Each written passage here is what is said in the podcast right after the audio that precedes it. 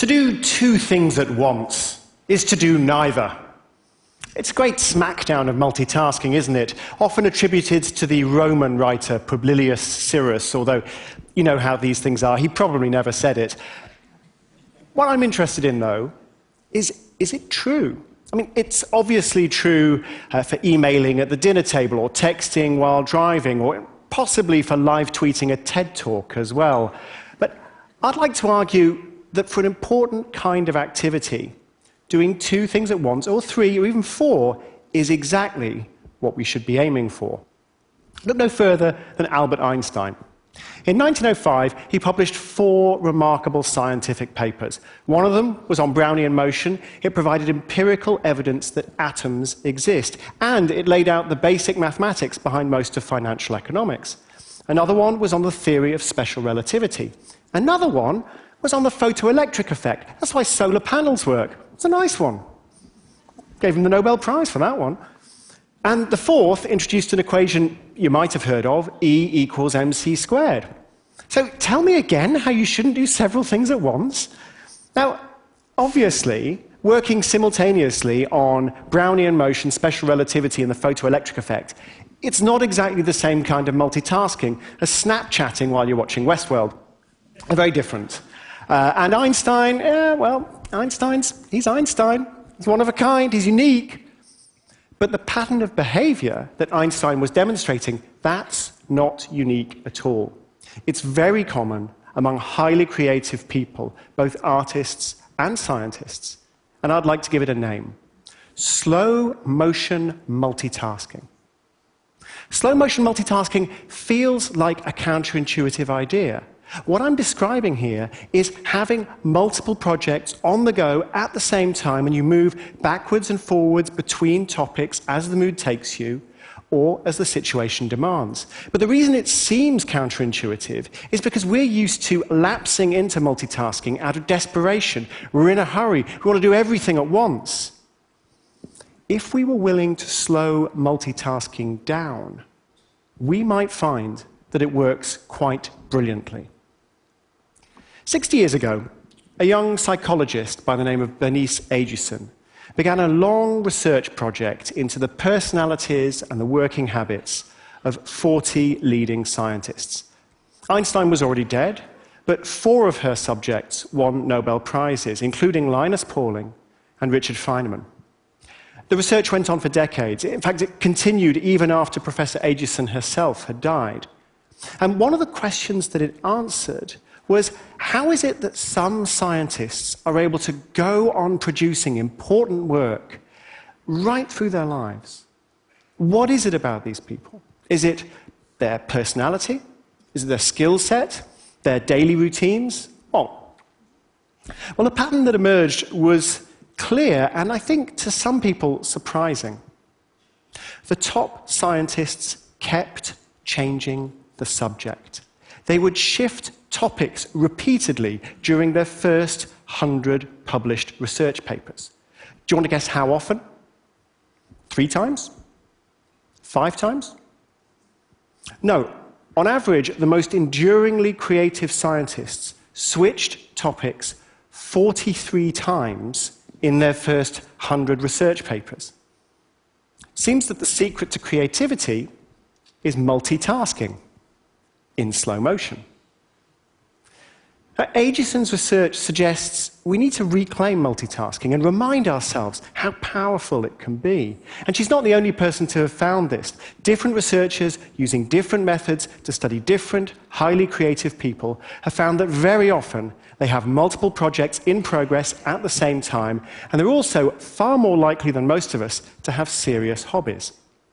Slow motion multitasking among creative people is ubiquitous. So, why? I think there are three reasons. And the first is the simplest. Creativity often comes when you take an idea from its original context and you move it somewhere else. It's easier to think outside the box if you spend your time clambering from one box into another. For an example of this, consider the original eureka moment. Archimedes, he's wrestling with a difficult problem, and he realizes in a flash he can solve it. Using the displacement of water.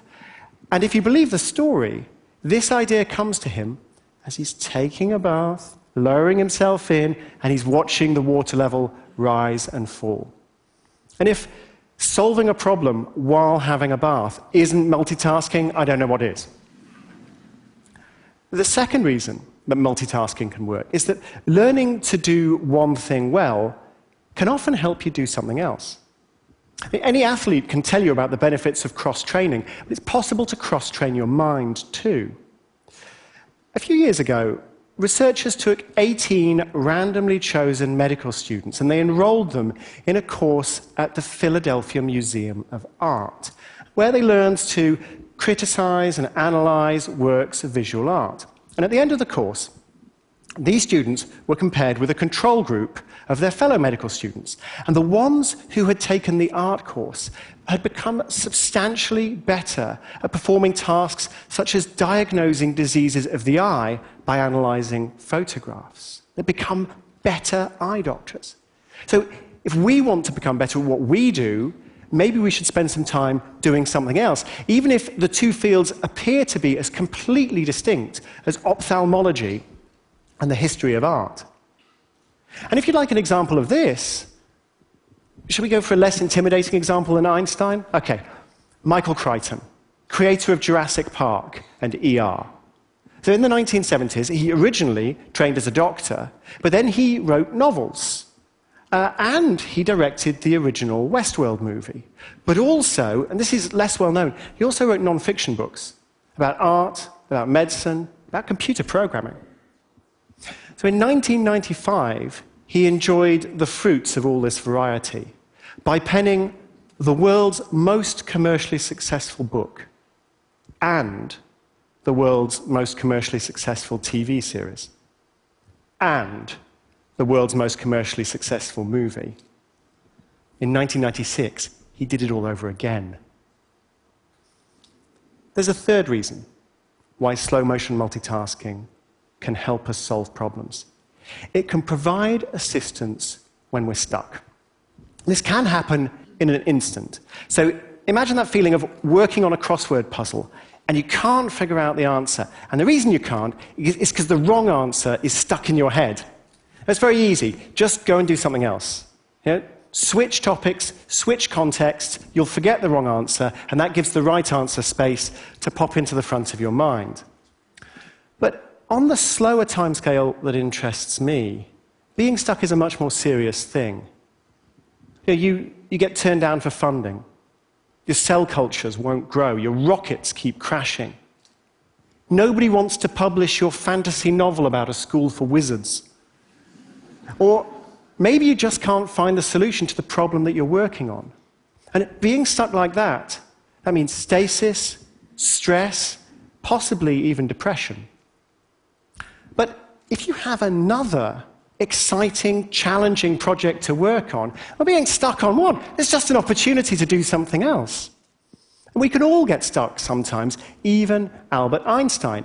Ten years after the original miraculous year that I described, Einstein was putting together the pieces of his theory of general relativity, his greatest achievement.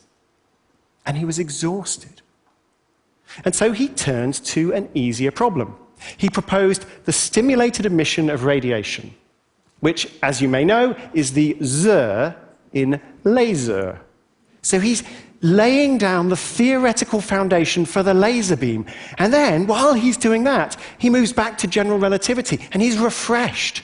He sees what the theory implies that the universe isn't static, it's expanding. It's an idea so staggering, Einstein can't bring himself to believe it for years. Look, if you get stuck and you, lay the, you get the ball rolling on laser beams, you're in pretty good shape. so that's the case for slow motion multitasking. And I'm not promising that it's going to turn you into Einstein. I'm not even promising it's going to turn you into Michael Crichton. But it is a powerful way to organize our creative lives. But there's a problem. How do we stop all of these projects becoming completely overwhelming? How do we keep all these ideas straight in our minds? Well, here's a simple solution, a practical solution from the great American choreographer Twyla Tharp. Over the last few decades, she's blurred boundaries, mixed genres, won prizes, danced to the music of everybody from Philip Glass to Billy Joel. She's written three books. I mean, she's a, she's a slow motion multitasker, of course she is. She says, You have to be all things. Why exclude? You have to be everything. And Tharp's method for preventing all of these different projects from becoming overwhelming is a simple one. She gives each project a big cardboard box, writes the name of the project on the side of the box. And into it, she tosses DVDs and books, magazine cuttings, theatre programs, physical objects, really anything that's provided a source of creative inspiration. And she writes The box means I never have to worry about forgetting. One of the biggest fears for a creative person is that some brilliant idea will get lost because you didn't write it down and put it in a safe place. I don't worry about that because I know where to find it. It's all in the box. You can manage many ideas like this, either in physical boxes or in their digital equivalents. So I would like to urge you to embrace the art of slow motion multitasking. Not because you're in a hurry, but because you're in no hurry at all. And I want to give you one final example, my favorite example Charles Darwin. A man whose slow burning multitasking is so staggering, I need a diagram to explain it all to you. We know what Darwin was doing at different times because the creativity researchers Howard Gruber and Sarah Davis have analysed his diaries and his notebooks. So, when he left school, age of 18, he was initially interested in two fields so zoology and geology.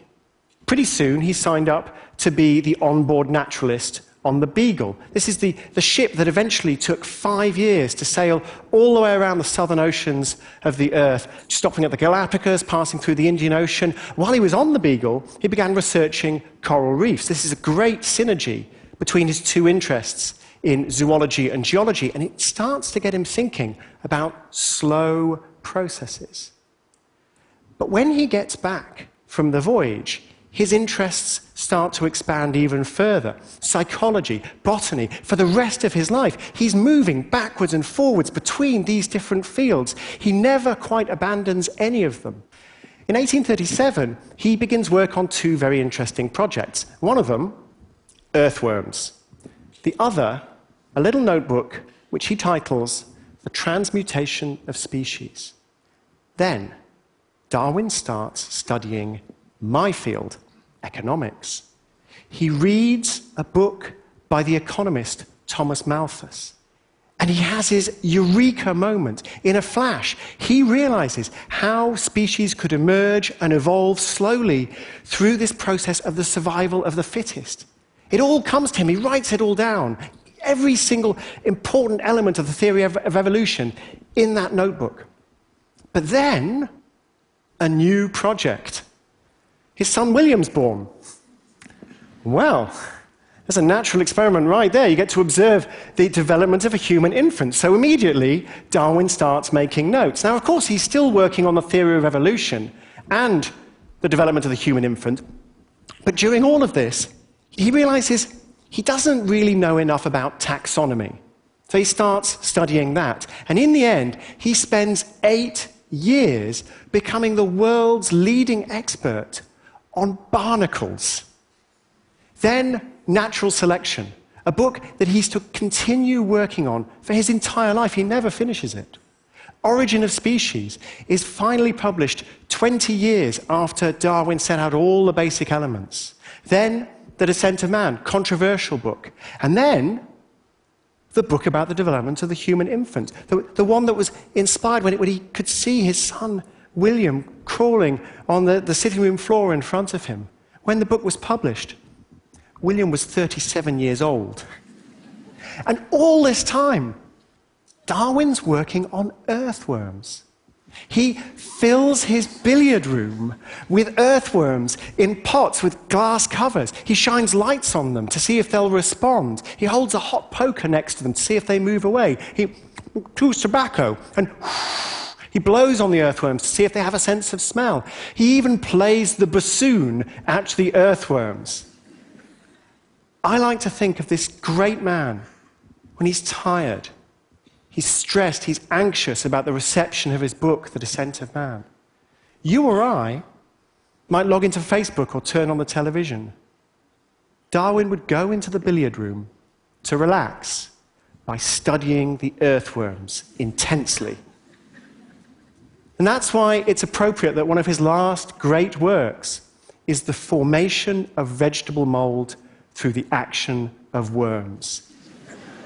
he worked upon that book for 44 years. We don't live in the 19th century anymore. I don't think any of us could sit on our creative or scientific projects for 44 years. But we do have something to learn from the great slow motion multitaskers, from Einstein and Darwin to Michael Crichton and Twyla Tharp. The modern world seems to present us with a choice. If we're not going to fast twitch from browser window to browser window, we have to live like a hermit, focus on one thing to the exclusion of everything else. I think that's a false dilemma. We can make multitasking work for us, unleashing our natural creativity. We just need to slow it down. So, make a list of your projects. Put down your phone. Pick up a couple of cardboard boxes. Get to work. Thank you very much.